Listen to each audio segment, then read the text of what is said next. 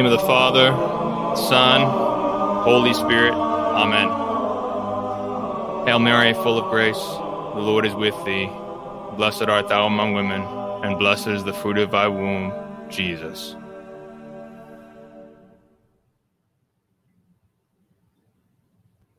Amen. In the name of the Father, Son, the Holy Spirit. Amen. Brethren in Christ, Laudetur Jesus Christus in Secula. This is Timothy Flanders with the Meaning of Catholic. I'm joined today by Dr. Richard DeClue. How you doing, brother?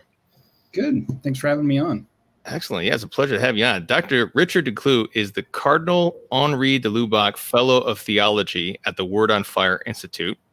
He earned his STL and Doctor of Sacred Theology degrees in systematic theology from the Catholic University of America. And related to today's topic, he his STL thesis discussed the relationship between the Pope, the Eucharist, and the Church in Catholic and Orthodox perspectives. And we'll be discussing today a summary of that. And your doctorate um, was in the Revelation, according to Ratzinger. What was the what was your yes? Joseph, Joseph Ratzinger's Theology of Divine Revelation. Excellent, excellent. Um, so, what's new with uh, Word on Fire Institute? What's going on with what you're working on? Yeah, I just got a lot of different projects going on. We'll be airing a conference on faith and science sometime in the near future. That'll be exciting. Um, got a couple of courses I'll be doing on Vatican II for them as well. Um, in regarding the Word on Fire Vatican II collection book that was recently published. Okay, so Yeah. yeah. yeah, there was a was it a collection of the documents? Tell us about the book. Yeah, so basically, I've actually got it back here. It's the the first volume is just the four major constitutions. Okay, But what they've done is they've included like the opening address by Pope St. John the 23rd, as well as a foreword by Bishop Barron. And then inserted within the documents themselves, they've got some commentary by Bishop Barron and then excerpts from magisterial texts that quote those documents. Okay, So it kind of shows the continuity of magisterium over time regarding certain points within the documents themselves. and your presentation is that going to be airing on YouTube, or is that going to be something you can purchase? What's that? There's going to be two different courses. One, I believe, is going to be on YouTube. That's going to be more of a thematic or narrative approach to the council, and it's going to do more than just those four documents. And then there will be another course that will be following a reading plan based on that book. And that I believe will be open to anyone who purchases the book. They'll get free access to that course. Excellent. Okay, sweet. Well, that's that's very good. So today we're talking about our feast today, which is the feast of Corpus Christi, the Eucharist, the dogma of the real presence of our Lord Jesus Christ. And today we're going to be talking about Eucharistic ecclesiology. What does the Eucharist have to do with the church? What is the relationship between those two things? Just a reminder to viewers tomorrow is a First Friday. It's a great opportunity to offer reparation to Jesus Christ, to give him greater glory in the Eucharist, and to offer what you can, whether that's the First Friday devotion or an hour of adoration or anything you can. Great opportunity for that First Friday as well as First Saturday. So, just reminder for tomorrow. So, let's get into our topic Eucharistic ecclesiology. So, is this something that started to become more popular in the 20th century? Can you give us some of the background of this concept being res- resourced or, or restored? Yeah, I mean, a lot of the elements of Eucharistic ecclesiology go back to the patristic era in the writings of the church fathers. And there's also elements of it that you can find in the works of Thomas Aquinas as well. When you look at his theology of the Eucharist, ecclesiology comes through in there as well. But ecclesiology as a subset of dogmatic theology was not really a separate discipline until about the 14th or 15th centuries. So, um, and then when the you had the Protestant Reformation happened, um, Catholic ecclesiology developed as a response to Protestant notions of the church, and therefore in that time needed to emphasize certain aspects. So, for instance, Robert Bellarmine is going to emphasize the church as the perfect society. And he's going to be emphasizing the institutional visibility of the church um, to counteract the idea of the church as just some invisible unity of believers and we can't know who they are. So, he's going to develop that, that notion of the perfect society and the visible structure of the church which is still a part of Eucharistic ecclesiology. But basically, what ends up happening is over time, like with Pope Pius XII in his in his encyclical on you know the mystical body, um, he's going to bring back the patristic and scriptural references of the church is the body of Christ, and so you begin to see a a deepening or really a reawakening of the depth of what ecclesiology is, what theology of the church is. That even more than being the institutional structure, it's also a theological reality. It's a sacramental reality as something instituted by God. And therefore, you're just you're not getting rid of anything like Bellarmine was emphasizing, but you're also broadening it and deepening it. And then of course, it with the ressourcement movement, especially with Henri de Lubac, with his book on the mystical body, Corpus Mysticum, um, he was basically tracing the development of the terminology over time. And in doing that, trying to reawaken our awareness that for the church's, you know, past, there was this intimate link between the, the Eucharist and the church. And you actually un- need to understand the church through the Eucharist and that while yes the church makes the eucharist it's also true to say that the eucharist makes the church and showing how that goes back to our scriptural and patristic um, past okay so the the the sort of the resourcing of the eucharistic ecclesiology is not primarily in response to some sort of heretical movement it's just the patristic and scriptural revival it's restoring a lot of those concepts Right. Yeah. It was sort of a revival of things that just hadn't been emphasized in the last couple centuries. Um, there, there were still somewhat there latently. I mean, in Thomas, I mean, this isn't like it's against Thomas or anything. So you can, there's ways of using Thomas to articulate similar things.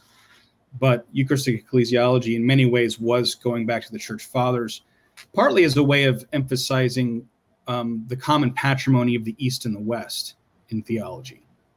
So tell a, it. Oh, go ahead. No, just saying as a way of trying to tackle the, the the great schism between the East and the West, harkening back to our, you know, what divides us, trying to tackle those things that divide us within the common patrimony of understanding the church Eucharistically is something that we both have in common. Yeah, so you you definitely bring out in this article the uh the the unity between Joseph Ratzinger and John Zizioulas, who is a, a Greek Orthodox bishop who writes a book called Being and Communion, I, I believe it's called. Being as Communion. Being as Communion. And he's bringing out, and Ratzinger is very much agreeing with the basics. So, can you break down for the viewers what do you mean by, but let's just define what is Eucharistic ecclesiology. You said that the church makes the Eucharist, but the Eucharist also makes the church. Tell us about what does that mean? Right. So there's a couple ways of tackling this. Um, I'll try to do a quick sketch to provide context. I always think it's helpful in systematic and dogmatic theology to understand how all the different dogmas relate to one another. So, part of the task of the systematic theologian is to show how this doctrine helps you understand this other doctrine. And the source and end of all doctrines is the Trinity that from which all things come and that towards which all things are ordered. And so from the very beginnings of it is that just the notion of the Trinity is a communion of persons, the one and the many.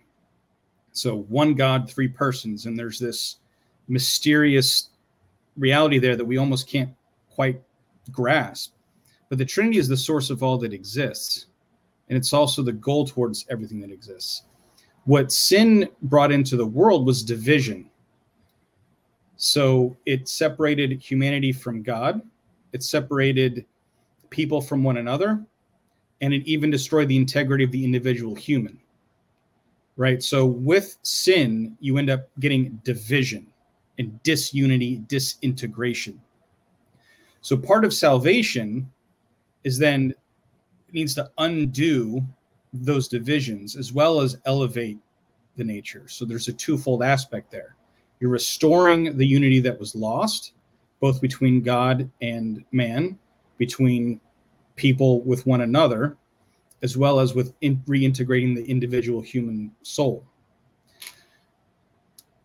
Christ, of course, is what brings that about through his incarnation, death, resurrection, ascension. So, by uniting the divine and human back together, he becomes the source from which our unity, reunion with God, and also with one another comes. So, he gives us it's through our incorporation into Christ primarily that this, all these things get healed. And through this vertical communion that Christ gives us with God, there's a simultaneous unity of us who have been incorporated into Christ as his body. And of course, this happens first in baptism, but then, of course, there's three sacraments of initiation, which culminate in the reception of the whole of Holy Communion. And the heart of Eucharistic ecclesiology really, or the, the basis of it, can be found in First Corinthians chapter 10, where St. Paul talks about how we, though many, are one body because we all partake of the one loaf. So that's the basic idea is that we become the church, the body of Christ, by receiving the body of Christ. And this is Aquinas' understanding as well. By receiving Holy Communion, the communion that is the church is also created and strengthened. And so there's this sacramental understanding of the church as really taking place through the reception of Holy Communion. And so we understand the church so thoroughly Eucharistically that it's actually why the church makes a distinction between what it calls churches and ecclesial communities. Without apostolic succession, which is a requirement for valid celebration of the Eucharist, um, you can't be church in, in the real sense. That without the Eucharist, you don't have the church. The church is almost first and foremost the celebration of the Eucharist. That's and it's in the holy sacrifice that the church is most herself. So that's basically what Eucharistic ecclesiology is emphasizing. It's this fact that you know you don't just have a bunch of people that get together and make themselves church because they have like similar thoughts on things. That's not what church is. So it's not just a collection of like minded people who happen to agree in their interpretation of scripture or the faith. It really is a sacramental reality that is created through the gift of God in the sacraments and that it's the body of Christ, Jesus giving us his own body that unites us as the one body. Yeah, let, let me read that uh, scripture that you made reference to. Um, the cup of blessing that we bless, is it not a communion in the blood of Christ? The bread that we break, is it not a communion in the body of Christ? Because the loaf of bread is one, we, though many, are one body, for we all partake of the one loaf and I I thought of the Didache uh, for viewers. The Didache is the one of the earliest written documents after the New Testament. The mm-hmm. Didache is also known as the teaching of the of the apostles. And in chapter nine, it says concerning the Eucharist, and it, then it, it says here's how you should pray the Eucharistic prayer, um, or the canon, shall we say? And then it has in that a, a petition that prays even as this broken bread is scattered over the hills and was gathered together and became one, so let your church be gathered together from the ends of the earth into your kingdom. So um, you have some great quotes here discussing that. And I, I had mentioned to you, Ratzinger says, can you elaborate on what is said here? Because you, you included the German. I'd love for you to elaborate on what is meant here. So Ratzinger sure. says this. He says, according to the fathers, Eucharist and church do not stand as two different things next to one another, but fall thoroughly into one another. What does he mean by that? Right. So he's basically saying that the church fathers had a very, you could say mystical, but you could also say sacramental. You know, there's that a mystery is a sacrament. Those are just two different terms for the same thing. And that we understand the Eucharist as this, it's this full reality. It's, and Aquinas talks about this too, but basically that the what's what's happening in the Eucharist is there's mul- there's many layers to it. Yes, the consecration takes place where the the species end up becoming transubstantiated into the body, blood, soul, and divinity of Jesus Christ, right? So we we've got that reality. Um and that sacrifice is being offered and then but our reception of holy communion is actually affecting this unity with Christ. It's not like we're only bodily consuming the host we're we're also being transformed by it and brought into a real mystical union with Christ and thus also with everyone else who is being mystically united with Christ so it's and that is therefore generating the church so to speak as the body of Christ. And so the reception of communion is we have to remember one thing we have to try to avoid is an overly individualistic view of these things because as i said part of salvation is restoring the unity that was lost through sin. That's why the creed itself talks about the communion of saints that's in the creed. Well and it's really the obviously all the sacraments of initiation but most especially the holy eucharist that makes us the communion of holy ones in holy things. And so that the the eucharist is actually creating the church. And so there's this there's this inseparable unity between the real body of Christ in the Eucharist and the mystical body of Christ that is the church and they're sort of being brought into this real mystical unity and so they're not separable you can't just talk about okay well that's the eucharist which is jesus and then here's this you know institutional structure over here that's the church as if as if they're completely separate realities. It's no, this whole reality is being brought into a mystical union so that the church really is the mystical body of Christ through the Eucharist. Does that have anything to do with reconciling with your brother before you bring your offering? Can you speak to that? Yeah, I mean, absolutely. I mean, especially there you know, even now, right, before we can receive Holy Communion, we have to be in a state of grace, right?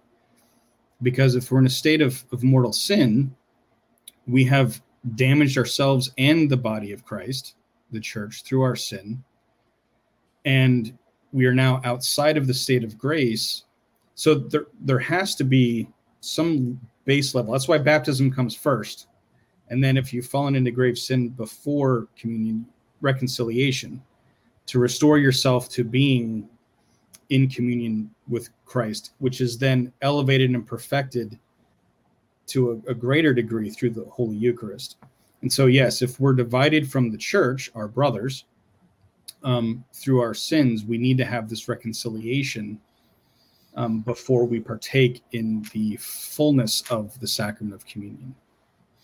I wondered if you could comment on um, the petition that I, I, was talking to you about before we went on the air, because I have always it's it's always been a little puzzling to me, but maybe this is what's going to make sense out of it is the Eucharistic ecclesiology. So, if if anybody, if any viewers have the like the Angelus Missal or the Father Lasance Missal, or the um, I know the New Mass has the same prayer in it too. It's the it says the prayer before communion of Saint Thomas Aquinas, and in that prayer, he has this petition uh, that I may be found worthy to be incorporated into his mystical body and forevermore to be numbered among his members. And that kind of puzzled me.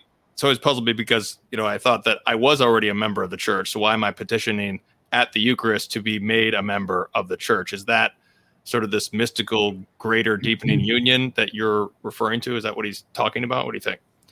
Right. Yes. And because the Eucharist is going to full, fully incorporates us, but then also you know, frequent reception of Holy Communion obviously has a continuing effect of sanctifying, and we need also need to be remaining in that church. And so it's it's it's almost like a renewal of the covenant, right? Where it's receiving the Eucharist is constantly keeping us incorporated into the church through the grace of the sacrament, and it's strengthening that bond, which is why frequent reception of communion is so important. Um, because without it, we can you know allow our sins to start making us drift away and separating ourselves from from the mystical body and again part of the reason we understand the church is necessary for salvation is precisely because it is the mystical body of Christ. It's it's both the effect and the instrument of Christ's saving humanity. And so it's the church is not something that is separate from salvation it is both a part of the effect of Christ's saving work as well as an instrument that brings it about by incorporating people into it. And so salvation is ecclesial in many ways, it is communal in that sense. And we as individuals need to be grafted into and incorporated into that body as part of our salvation. Yeah, that definitely speaks to the fall thoroughly into one another. Um, is that the? I believe the phrase from Vatican II is this: "Church is the sacrament of salvation." Is that the phrase? Sacrament. Well, there's there's three different expressions, but yes, the sort is the sacrament of salvation and unity of all peoples. So, meaning it's the sign that's an efficacious sign that accomplishes what it signifies so it is a sign of salvation that also affects salvation in the world. And it's a sign of the unity of, of peoples that affects unity of peoples. That's, you know, referring to the fact that the church is, it's not located or delimited by one ethnicity or race or anything. That it is, it's Catholic in that sense of universal. And so it's a sign of this unity of all peoples with one another and also affects that unity by bringing them into in making them one. Can you speak on what you'd mentioned a few minutes ago, the holy ones in the holy things? I remember reading in um, Yaroslav Pelikan years ago where the medievals were discussing the Sanctorum Communi- Communio, meaning it's the communion of saints and the communion of holy things together. And then I'm thinking of the Greek rite where it says the Hagia are for the Hagies, the holy things are the, for the holy, the holy ones. Um, can you speak on what is the meaning of of this of holy for the holy ones? So, in in talking about the the church as a communion, right? You have different levels of communion. You have communion, as Bellarmine would say, the communion of in the profession of faith, which the profession part shouldn't should needs to be emphasized because for Bellarmine, when he's saying it's communion in the profession of faith, it's because that's visible and sensible. It's not just some vacuous communion in faith that's sort of out there somewhere, but communion in the profession of faith, which is why we say the creed, right? Um, and in the sacraments, so in the reception of the sacraments, and in hierarchical governance. So there's these different elements of the communion that we have as the church. And so I believe he specifies those three things. So part of our communion is, of course, believing and professing the same faith, but also our communion in the sacraments. And so the fact that we all commune we all receive baptism, confirmation, Holy Eucharist, you know, obviously reconciliation as well. Um, that's part of this communion that we have. It's of the holy ones and holy things. So we have been sanctified through baptism and also through like confession, which enables us to receive the holy things, most especially the Eucharist. So we were also communing in that reality.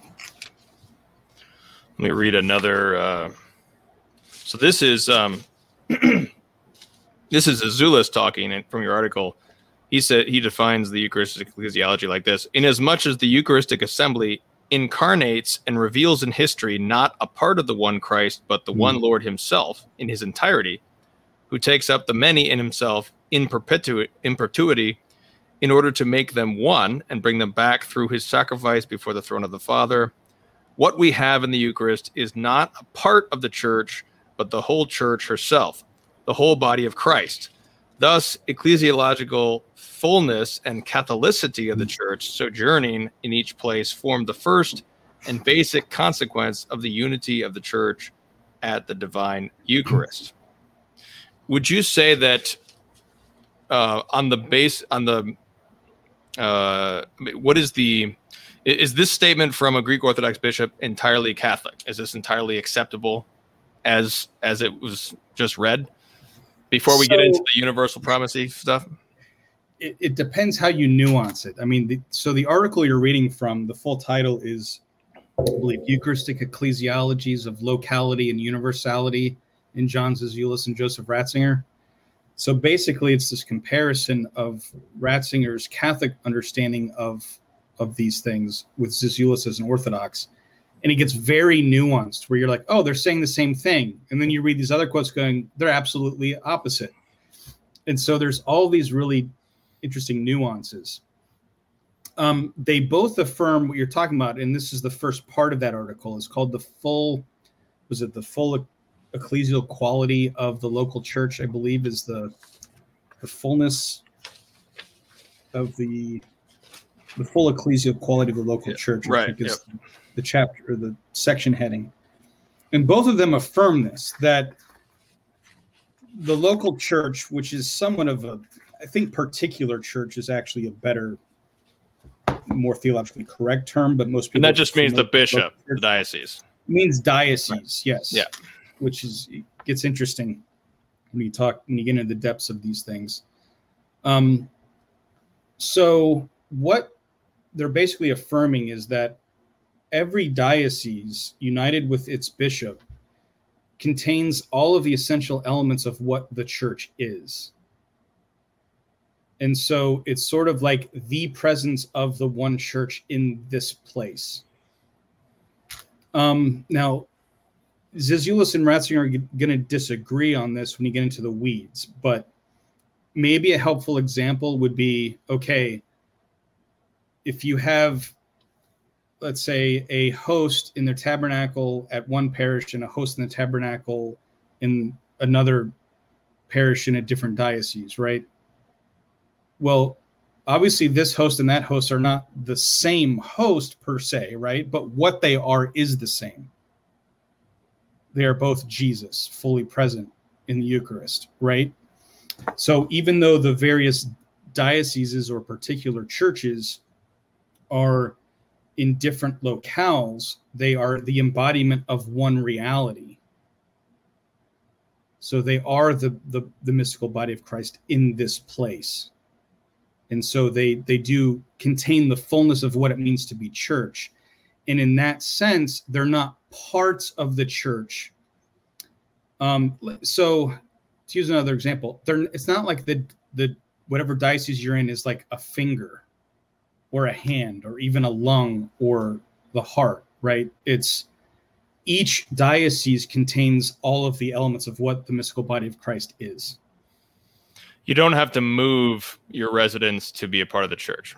You can just right. be in the diocese because you have the whole church understood there. as Yes, and they're not understood as like parts of one another because they're all contain the fullness of the same reality. It's not like, oh, well, I need that diocese over here to, you know, give me the left hand versus the right hand.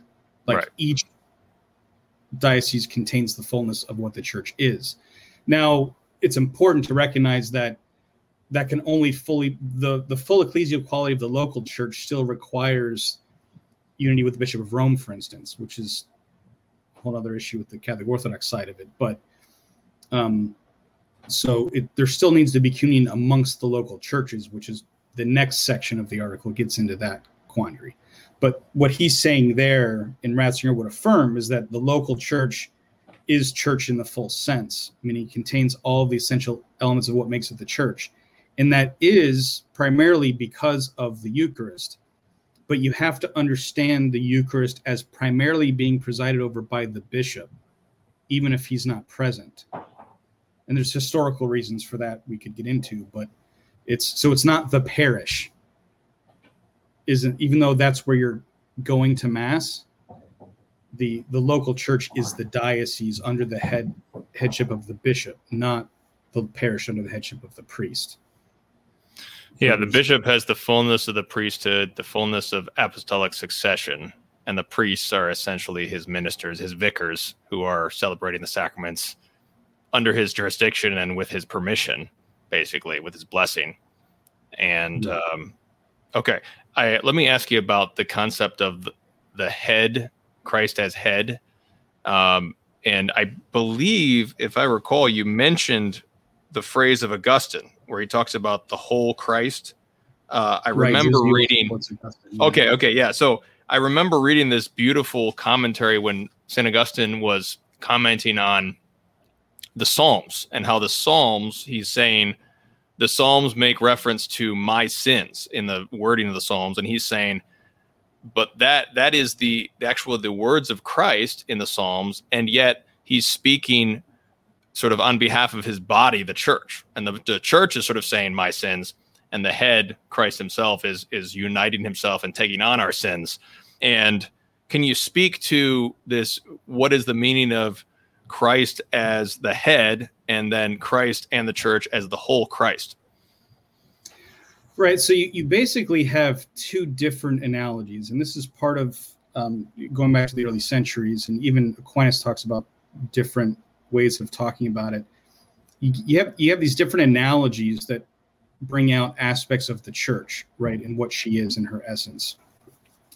Um, the body of Christ is one of them, and you can you can talk about the church as the body of Christ, um, with Christ as the head, and we as the members, right? Well, Zizioulas is quoting Augustine. I believe the point he's trying to make is that they are mutually constitutive. Christ is Christ, and Christ is the head as the head of the body and the body is the body as that which is attached to the head. So, you know, he's the savior insofar he saves us, right? So there's this mutual relation, almost the same way that a father and the son are related to one another. The father's a father in relation to the son, and the son in relationship to the father. The head and members go together as a as a as a unity. Um, you can also understand it through the so if you look at like Romans and I believe Corinthians, you're going to have more of the discussion of the the head and members and just talking about the the body analogy. If you go into like Ephesians and Colossians, this analogy is going to be further discussed in relationship to uh, marriage. So the body and bride of Christ, right? So you can also understand the church as the body of Christ the same way that you understand a woman to be the body of her husband, right? Um, the, the husband being the head, the two become one flesh. So the, that's another helpful analogy. And I think you'll see in, in Ratzinger, he tends to develop it in that direction because he wants to maintain the unity in distinction between Christ and the body. I mean, obviously, we are not Jesus. We're not this incarnate second person of the Trinity. But through this mystical union, the church, as the bride of Christ, united to her bridegroom, the head, who's her head, is therefore one body with Christ. There's now this unity of in, in of inseparability um, that takes place. I don't know if that helps answer the yeah. question. Yeah. Well, my friend yeah. Anthony goes right where I wanted to go next. So he's saying, so if the Orthodox have valid sacraments, are they technically part of the Catholic Church according to Eucharistic ecclesiology? There is a there is some degree of unity, and I know this is like a hot button issue amongst people right now, but no, because again, remember you've got communion in the profession of the same faith. We've got some dogmatic differences, right? Profession, um, communion in holy things. The ability for Catholics and Orthodox to have intercommunion is very limited to very specific circumstances and is not generally allowed apart outside of those like danger of death. Yeah. Right danger of death or lack of ability to receive to to access to your own church. And even then sometimes it's not mutually allowed. Um, and in hierarchical governance. But we would say that theologically speaking, because they have apostolic succession, they have their bishops are validly ordained, their priests are validly ordained, and therefore they their consecration is valid, right? So they are really celebrating the Eucharist. So there is that's why we can refer to them as church is in in that sense because they can because they have the valid Eucharist and the Eucharist makes the church. Yes, we can say that they are church is in some sense, but no, they're not in full communion with us. So this is why this is why the schism is so lamentable because we've got this tremendous overlap, if you will, but without the fullness in profession of the same faith, communion and in sacraments and, and holy things and governance, we are not united as one. So there still is this de facto schism taking place. Yeah, you mentioned um, dogmatic differences. Ave Christus Rex is wondering is rejection of the filioque and the Orthodox doctrine of the papacy just heresy, and how is that distinct from schism exactly? How does heresy well, affect participation in the body? Right. So to make a distinction between heresy and schism, um, looking at in the Code of Canon Law, um, heresy is a post-baptismal denial of some revealed truth that must be believed with divine and Catholic faith. So that's what heresy is. Heresy is a, is a and it's obstinate. So it means you've been corrected a number of times and you're still refusing to to recant your rejection of this dogma. That's what heresy is. Um, schism is a refusal to submission to the Roman pontiff or refusal of communion with those subjected to him. So you could technically be not be a heretic, but still be a schismatic. So they are different things, schism and heresy. Um, yeah, the the difficulty is I think that obstinate piece because I, I mean most I would guess that most Orthodox, you know, haven't the faintest idea. Like in the, you know Russia, right. Russian peasants, they haven't the faintest idea about all this filioque stuff. You know, they don't really care. They're just trying to work out their salvation. So um, I don't think that we could impute uh, obstinate heresy to them if if maybe they have material heresy or something like that. If there's something passed down, I think it's I mean, in my experience, it really depends on the each individual Orthodox Christian. There are Orthodox Christians that I know who are fully on board with everything Catholicism. You know, they're pretty much I have no problem with Catholicism. I don't know why we're disunited, that type of thing, all the way to Orthodox who are saying, well, Catholics are heretics. You know, Augustine was a heretic. All sorts of crazy things that they can sometimes say. So, um, let's see.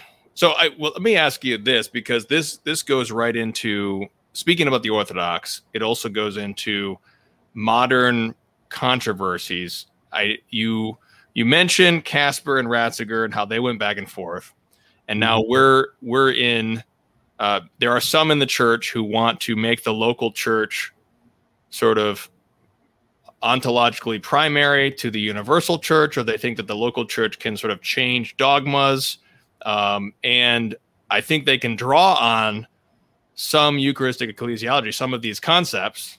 You can borrow from the Orthodox and sort of push this sort of thing. Can you comment on any of that? Yeah, I mean, it almost if you read through the whole article, a lot of this becomes more clear. Um, but part of what it requires for the local church to be fully church fully Catholic is that it it maintain the faith and it must also maintain communion with the whole church the universal church. And that is basically through the communion of the successors of the apostles. So the the the, the college of bishops with the bishop of rome as their head. So that's part of what's required for a local church to be fully church is its unity with Rome and thus with the universal church. So you can't really separate them out. Um, the local church cannot change dogma binding on the entire universal church. So every local church is bound by dogma um, of the universal church. So they have to maintain those same things. You can't just kind of go off and do what you want. Um, that's part of maintaining that unity, which is why the Bishop of Rome is important in this because he the the bishops being in communion with one another is a testimony to the fact that they are officially holding to the same faith.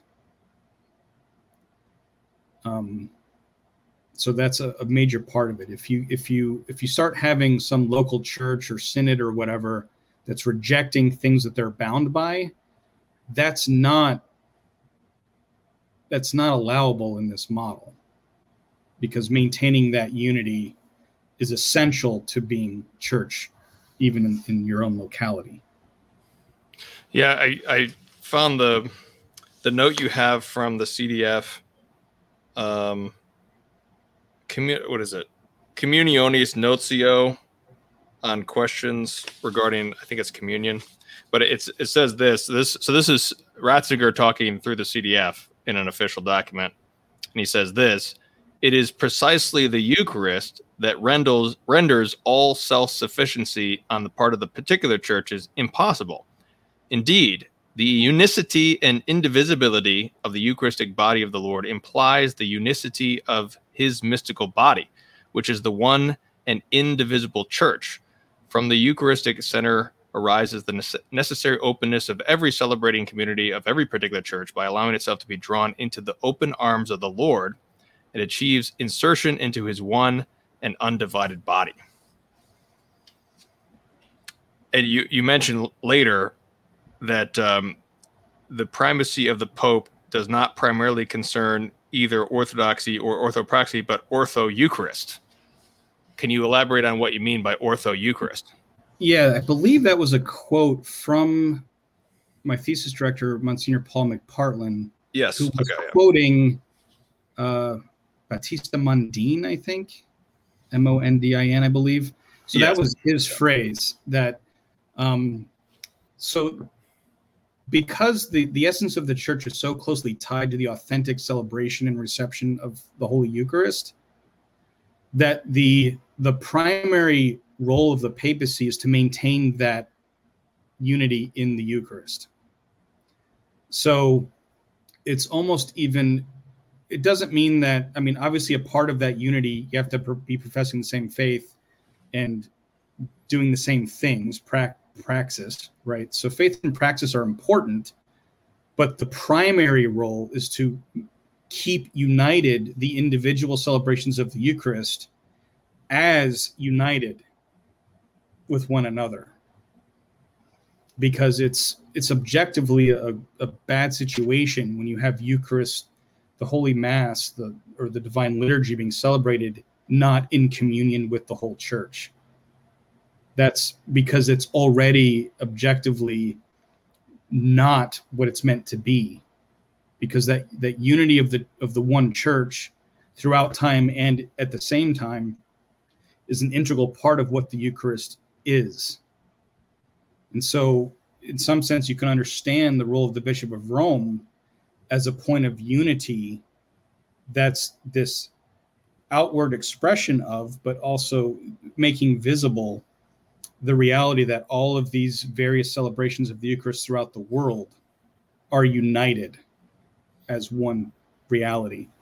Because if, if a local church is not united with the universal church, then their celebration of the Eucharist might be valid in a technical sense, but it's already flawed in not being the celebration of the universal church. And therefore, there's a defect there. You're celebrating the Eucharist, but you're not celebrating it in union with the whole church. But union with the, with the whole church, as we mentioned, is part of what the Eucharist means. This dorkaos or this thoroughly falling into one another thing we were talking about. That's why in the patristic area you'll, you'll see, you know, um, references to no, only consider that Eucharist as valid, which is celebrated by the bishop or the one to whom he delegates it. Right? That there's a, a an objective the, the Eucharist is the celebration of the Eucharist is failing to be what it is if it's celebrated apart from the unity of the church. And so part of his role is to maintain this unity of the very celebrations. Yeah, the, the Bishop of Rome is like a a sign of universal charity among the faithful, that the faithful are unwilling to break charity with one another and break their Eucharistic celebrations, unless, God forbid, there's a breakage of truth. When and then, like what you're saying, if there's a breakage of truth, there's a breakage of the profession of faith, then you've already broken the, the foundations of the unity of the Eucharist, which both right. creates and confirms and you could argue that part of the reason the pope has a is has the role of protecting the unity of the faith is so that the the profession of faith in the eucharist can be the same. So that the orthodoxy is a requirement for the proper celebration of the eucharist. So but it's it's so that they can celebrate the Eucharist properly in some sense. So it's his other tasks are geared towards this one highest task, which is maintaining ecclesial or Eucharistic communion. And um, Ratzinger actually, you mentioned this the charity thing, right? Oh well, he's, you know, he talks about how they talk about. Oh well, he really presides in charity. He goes, okay, but the Eucharist is the sacrament of charity. So he he really does see the papacy as a, a Eucharistic office. It's not something completely segregated from the Eucharist, which is why this Eucharistic ecclesiology approach to the papacy, I think, is so important. Because what you tend to see in the Orthodox is the emphasis on the local church so much. They're saying, well, we already have everything. We don't need some other structure outside of us to be the church Ergo, we don't need to be in communion with him. And he Ratzinger's trying argue, no, that's not the case. Because your celebration of the Eucharist is tied to this universal communion of the church. So yeah, I think of St. Paul saying, How can the hand say to the foot, I need have no need of you? It's just Christians should be uniting uh, Christians who are of the same faith should be uniting in charity. That's what a Christian does. Right. And if you're celebrating the Eucharist, you should be uniting with other Christians celebrating the Eucharist. I want to get to a few more questions here uh, before we wrap up. Um, mm-hmm. Where was that? Something about transubstantiation and consubstantiation. Okay, here it is. Um, with Catholic, okay, Catholic, Lutheran, intercommunion in Germany, can you explain the necessity of transubstantiation compared to consubstantiation or general spiritual presence? Why is transubstantiation essential? One, I don't think it hasn't been allowed, has it? The intercommunion. I don't know. I don't know. I can't comment on should, whatever intercommunion may be going on in Germany. Yeah, that, I don't know about that. Happening, my guess would be it's not sanctioned because one, we couldn't even recognize their Eucharist as valid because we don't recognize their apostolic succession. So even if they believe in consubstantiation, for instance, we couldn't authenticate that that it's actually taking place. So that's already a, a, a, a big issue between Catholics and Lutherans because without apostolic succession, you can't celebrate the Eucharist validly and so we could never affirm that that you know is the reality is present there. So that already is another issue. Um the the consubstantiality versus transubstantiation issue the reason it's important is because the church is is declared on these things. The church has to be united on these things. And so if you're not affirming what the church is affirming then you're lacking that communion in faith in the profession of faith. So with the Catholics and Lutherans, you have the twofold issue.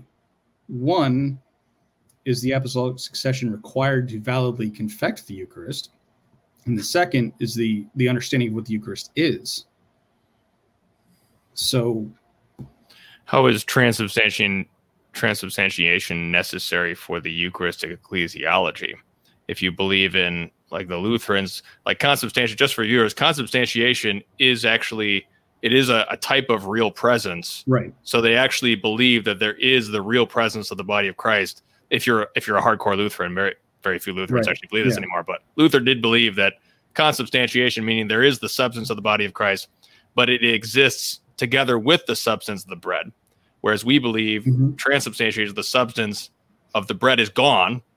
Now is only the substance of the body. So, what is the importance of transubstantiation for Eucharistic ecclesiology? Couldn't the Lutherans just, you know, create a Eucharistic ecclesiology out of consubstantiation?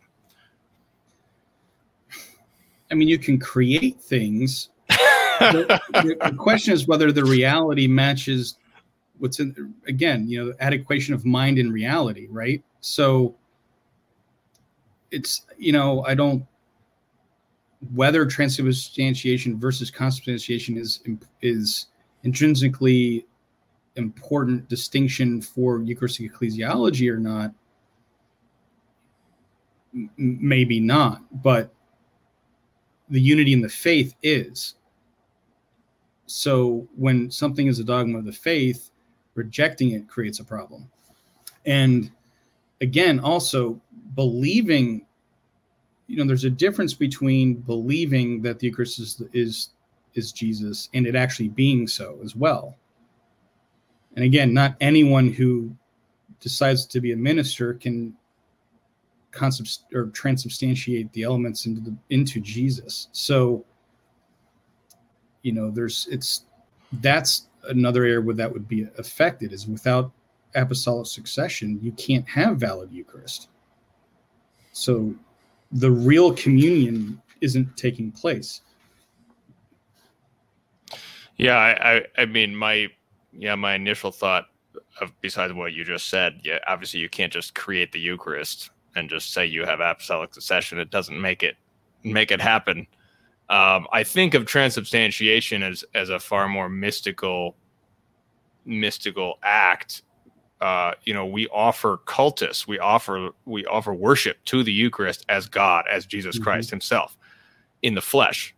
Um, the Lutherans, it's a little bit different if you believe the bread is still there, because then you're worshiping the bread with Jesus together and then how do you separate that because then it's transubstantiation seems to accord far more with the hypostatic union of God and man in one person because then the bread itself the accents sort of are are one person with Christ if, if so to speak if that's possible to say but uh, anyways um, Anthony says I see a real understanding of holiness in the Orthodox Church how can they have that and still have no salvation well, I'm not sure I claim they have no salvation. So, I mean, that's already an issue there. Um,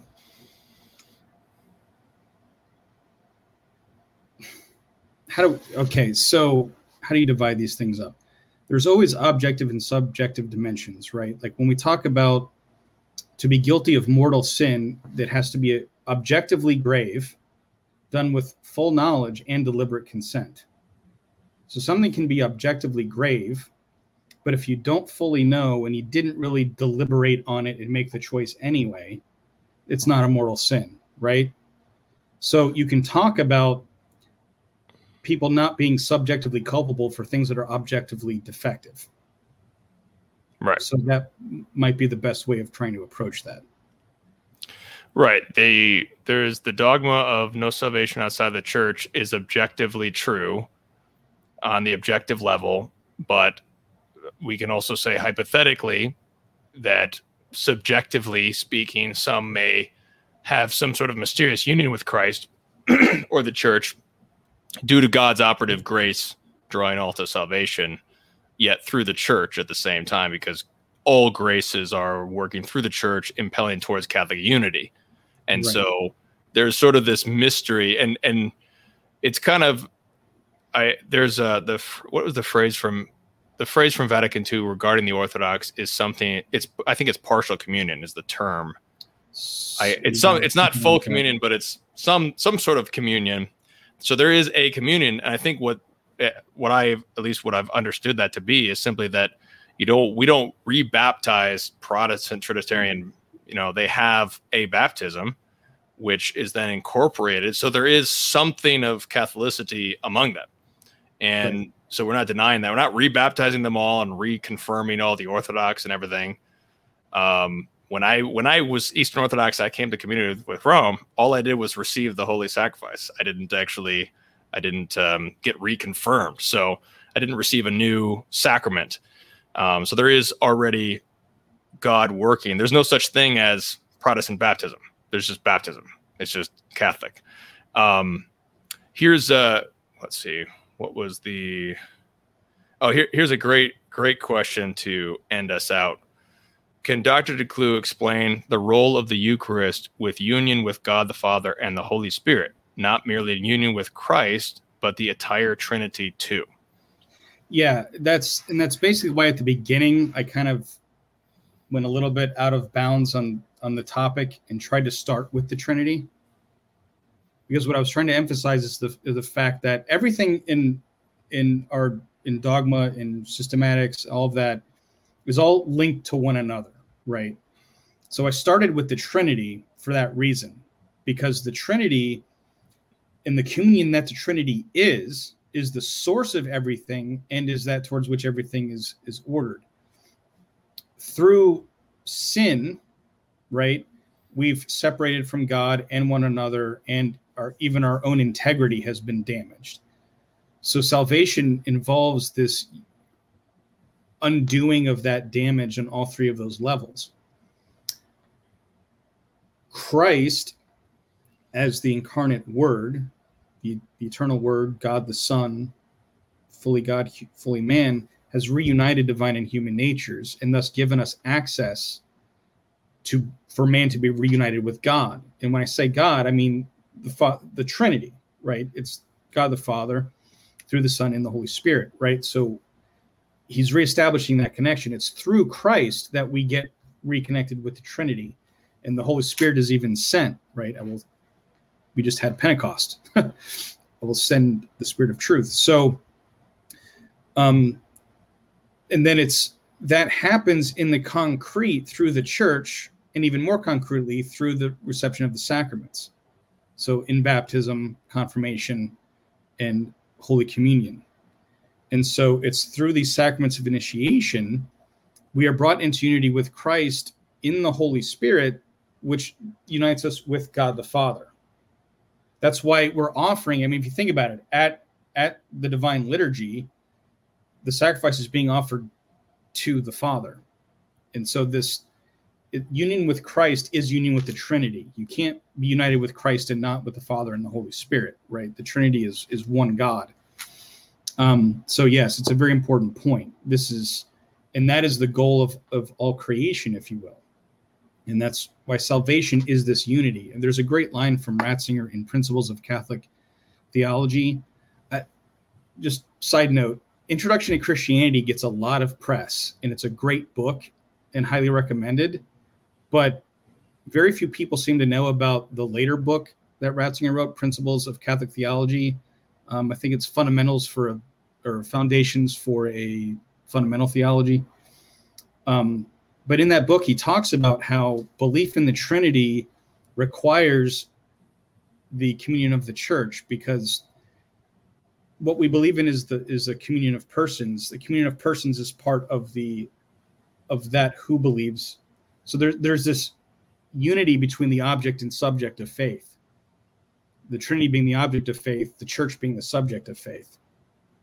So the one who believes is a communion of persons, which is a reflection of the, the communion of persons that the Trinity is. And so those two things go together.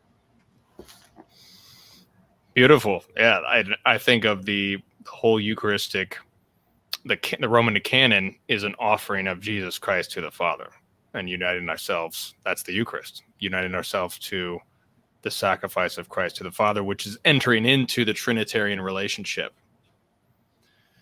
Well, right, and we're getting sanctifying yeah. grace through the Eucharist, which you know the Holy Spirit is dwelling in us, and we're getting the fruits and all those things. It's it's all linked. yeah, the whole thing is thoroughly Trinitarian in that sense. Excellent. Well, thank you so much for coming on and sharing. I, have got your channel and your blog linked below. Any final thoughts for us? No, I just think um, it's important for us to to take time. I appreciate you having me on because I think as people get very bogged down in everything that's wrong with the church and the world and everything, we need to take these times to take a step back and reflect on the depth and beauty of our faith and what we're given that we're not owed. And the fact that the church, despite the flaws of her members and even some her leaders in many ways, we are receiving this most august gift of the body, blood, soul, and divinity of Jesus Christ, which is bringing us in union with the Holy Trinity and thus with one another and the communion of saints. And we don't deserve that. And we need to be grateful for that. And that's part of why I think Eucharistic ecclesiology is so important, is because it brings so many different aspects of the faith into one mystery. And um, so, yeah, that's yeah, that's beautiful. Uh, received but not deserved. That is that is what we need to be contemplating today. I, of course, the Eucharist, the term means thanksgiving, mm-hmm. and focusing on gratitude at a time like this is a great thing for a Christian to do. So, thank you very much for uh, your teaching and uh, that great message. So, let's offer up an Our Father. Uh, just once again, reminder tomorrow is the first Friday, so great time to offer up your gratitude to our Eucharistic Lord. If you want to support this apostolate, Meaning of Catholic, you can go to patreon.com slash Meaning of Catholic. And once again, you can see Dr. Richard DeClue's work below, linked at his channel and his blog. So let's offer up in our Father in gratitude for this immense gift and a gift of faith that God has given to us undeserved. And I've got this, uh, my wife found this great painting for the thumbnail. This is from Miguel Cabrera from uh, 1500s or something, mm. but uh, it's a it's beautiful painting of the Eucharist. I'm going to make it big here. All right, let's pray. name of the Father, the Son, the Holy Spirit. Amen. Mm. Our Father, who art in heaven, hallowed be thy name. Thy kingdom come, thy will be done on earth as it is in heaven. Give us this day our daily bread, and forgive us our trespasses as we forgive those who trespass against us. And lead us not into temptation, but deliver us from evil. Amen. Amen. Name of the Father, Son, Holy Spirit. Amen. Jesus is King.